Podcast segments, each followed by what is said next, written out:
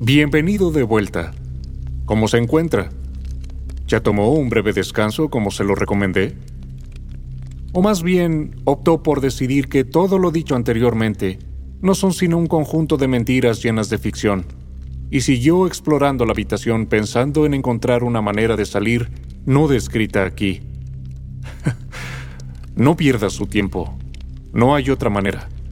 Se lo aseguro. Le invito a que se siente en ese cómodo sillón de piel que está detrás de usted.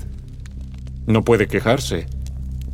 Aunque la habitación transmite una sensación de ansiedad en buena medida, le aseguro que también brinda las mejores condiciones posibles de confort a sus visitantes, por lo menos en donde está usted ahora.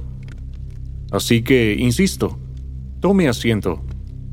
Le hablaré un poco más sobre mí y sobre este lugar.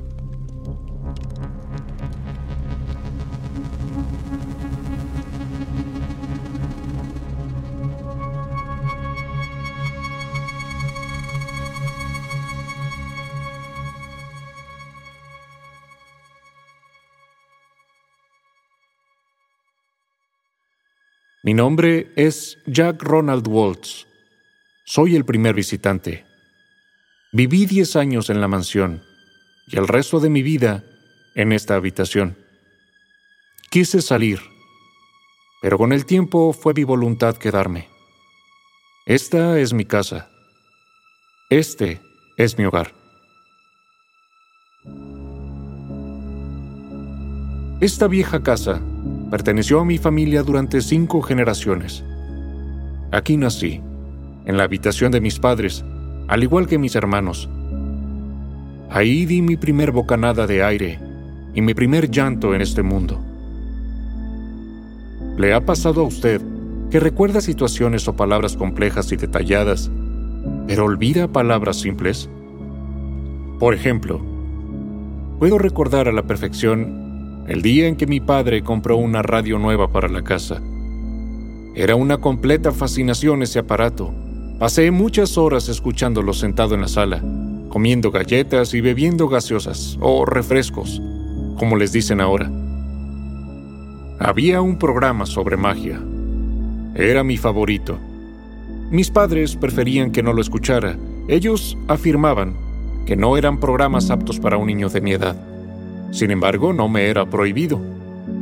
Recuerdo las cosas que decían, la música que se escuchaba al inicio del programa, recuerdo el olor proveniente de la cocina causado por la cena que preparaba mi madre. Pero el nombre del programa no lo recuerdo, simplemente se esfumó. También he olvidado el objeto o instrumento con el que mi madre preparaba el té. La taza, la cuchara, el plato el té de frutos lo recuerdo. Pero el nombre de la cosa en forma de canastilla en la que se pone la hierba seca y luego se sumerge en el agua caliente, no la recuerdo. Asimismo me ocurrió con mis hermanos. Éramos tres. Yo era el menor. Recuerdo nuestra infancia, pero sus nombres no. No importa mucho si uno no recuerda aquel instrumento de té pero el nombre de los hermanos, eso no se siente del todo bien. No quiero molestarle o distraerlo con estas palabras tan individualistas. No es mi intención darle el detalle de la historia de mi familia. El protagonista de este libro no soy yo, sino usted. Sin embargo, es importante que conozca por lo menos lo necesario para que entienda lo esencial sobre este lugar. El resto lo descubrirá usted mismo. Siempre será una buena decisión tratar de entender lo mejor posible una situación, por más difícil o adversa que parezca. Como me ocurrió a mí, habrá lugares que visitará en esta casa en los que hay la posibilidad de que comience a olvidar.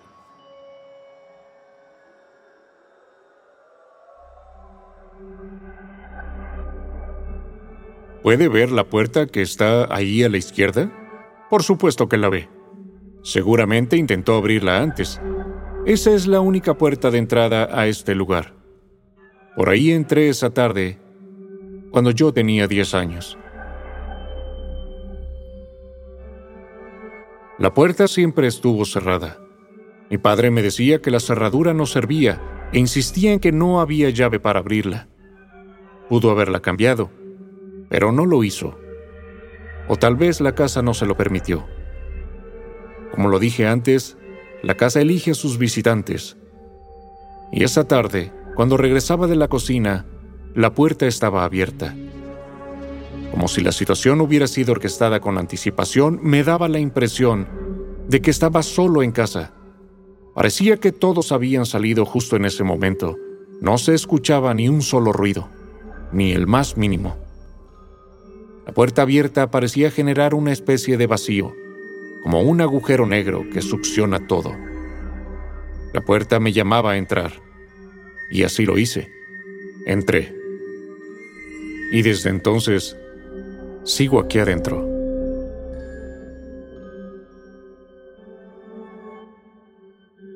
Sé lo que está pensando. Si ese sujeto Waltz está aquí adentro, ¿por qué no hay rastro de él? ¿Por qué dejó un libro escrito en esta habitación, pero no hay señales de que alguien haya estado aquí? No se juzgue por hacerse estas preguntas, yo también lo haría. Una vez más le digo, lo que para su entender es locura, en esta habitación es lo racional. Por eso dejé el libro ahí. Porque sea cual sea lo que la casa tenga para cada quien, es seguro que todos entramos por la recepción de la casa, el único punto de contacto posible entre quienes llegamos aquí. Me pregunto, ¿qué es lo que le depara a usted? Será entendible si usted tiene el pensamiento de que algo inevitablemente malo va a sucederle. Le repito, lo entiendo. Es un reflejo humano querer escapar de lo desconocido. Pero si decide enfrentar ese miedo, observar más y escuchar con detalle, usted podrá sacar provecho de su visita por este lugar. En cuanto al nombre de la habitación, la habitación cambiante, es sencillo. La habitación funciona como una especie de ventana hacia muchos lugares, eventos y épocas. No precisamente es una máquina del tiempo como podría pensarse aunque estoy seguro de que si la habitación le placiera únicamente viajar en el tiempo, podría hacerlo sin ningún problema. Es más bien un lugar en el que todo sucede al mismo tiempo, de manera paralela. La habitación tomará la forma de lo que fue, lo que es y lo que será. Todo se muestra simultáneamente, como si fuera una fotografía panorámica personalizada de nuestra vida, de manera que uno puede elegir en dónde quedarse, o continuar con el deseo de salir de la habitación.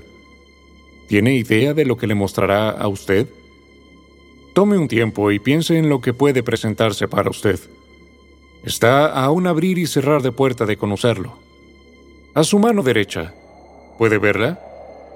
Es posible que la haya visto antes, pero hasta ahora es consciente de ella. Contrario a la puerta de la izquierda, esta sí es posible abrirla. No es la salida, sino la entrada a lo que la casa tiene para usted. Más allá de la sala, con ese cómodo sillón y grandes estantes de libros en la que ahora descansa. Querido amigo o amiga, está usted ante la posibilidad de ver todo lo que nunca se imaginó, observar el tiempo como nunca pensó que sería posible, de ver situaciones tan inesperadas como obvias, lo lógico y lo inexplicable, entrelazados de manera tan compleja y tan clara al mismo tiempo. La luz y la oscuridad, el ruido y el silencio, la felicidad y la tristeza, el viejo y el niño, todo sucediendo a la vez. Podrá observar las posibilidades de cada decisión que usted ha tomado y seguirá tomando en su vida. Contemplará los momentos más difíciles, los más tristes, pero también los más llenos de alegría y felicidad podrá ver a todo color cada uno de sus pensamientos, sus miedos y sus sueños. La vida y la muerte, confrontándose en una mirada, pero conscientes de que la existencia de una depende de la otra. Será testigo de personajes inexplicables, de viejas y grandes embarcaciones y al mismo tiempo galaxias lejanas y aventuras espaciales bosques interminables en donde una tormenta es capaz de cambiar la realidad. Una tienda fascinante en la que todo aquel que entra puede llevar lo que siempre ha deseado. Yo, mi estimado lector, pude verme siendo ese niño de 10 años y al mismo tiempo un adulto de voz misteriosa, sombrero y un extraño traje negro, tan negro que incluso me cubría la cara y ni siquiera una inocente niña pudo ver mi rostro. Pude estar en medio de una tormenta en el océano y estar sentado en una colina junto a un extraño hombrecito de baja estatura, comiendo pan y queso exactamente a la misma hora. Pude estar buscando a alguien y al mismo tiempo estar perdido. Pude estar en 1892, cuando apenas se conocía la energía eléctrica, y al mismo tiempo viajar en una nave espacial con un perro y un androide que acababa de conocer mientras comía una hamburguesa a pesar de que dicho tipo de sándwich apenas fue inventado el año pasado. Y dicho sea de paso, ese androide yo mismo lo había construido. Lo racional y lo irracional, lo que fue, lo que es y lo que será, todo ocurriendo al mismo tiempo, sin sentido, pero con una armonía tan bella que casi es posible escucharla como una obra maestra compuesta por el mejor de los músicos.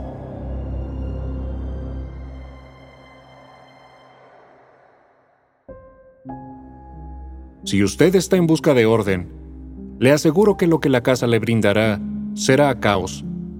Y eventualmente notará que el caos es más organizado de lo que aparenta. Pero ¿por qué nos trae la casa aquí? Usted lo sabrá en cuanto entre. Y mi querido amigo o amiga, le invito a que no se atormente intentando adivinar desde ahora.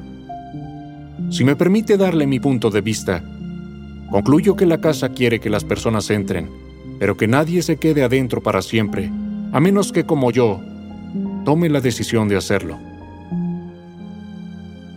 Viva lo que aquí tiene que vivir. Enfrente lo que tiene que enfrentar por más difícil y doloroso que sea. Y cuando sea el momento, saldrá de aquí. A pesar de que esté al borde de la locura y de la desesperación, mientras avanza por las diferentes puertas.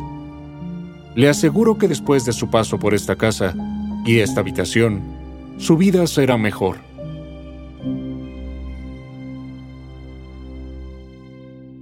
No lo olvide, hay tres maneras de salir. Ya sea que la casa se lo permita, que usted descubra cómo hacerlo o ingresando el código. Si usted cuenta con él, puede ingresarlo en el panel que se encuentra detrás del estante de libros junto al sillón donde tal vez siga usted sentado. Solo cuenta con un intento. No obstante, le hago esta honesta recomendación. Si tiene el código, no lo use. La mejor manera de salir es entrar. Bien, por ahora no tengo más que decirle. Lo acompañaré el resto de su travesía. No pierda el libro. A partir de aquí, las siguientes páginas se irán escribiendo conforme usted avance en su estancia y se adentre cada vez más en la casa. Tenga ánimo. Seguro saldrá sin problema. Y si por alguna razón usted no logra salir, descuide. Vendré a ayudarlo. Para eso estoy aquí. Adelante. Abra la puerta de la derecha y descubra lo que la habitación tiene para usted. Ah, pero qué obviedad de mi parte. Quizá usted ya esté adentro.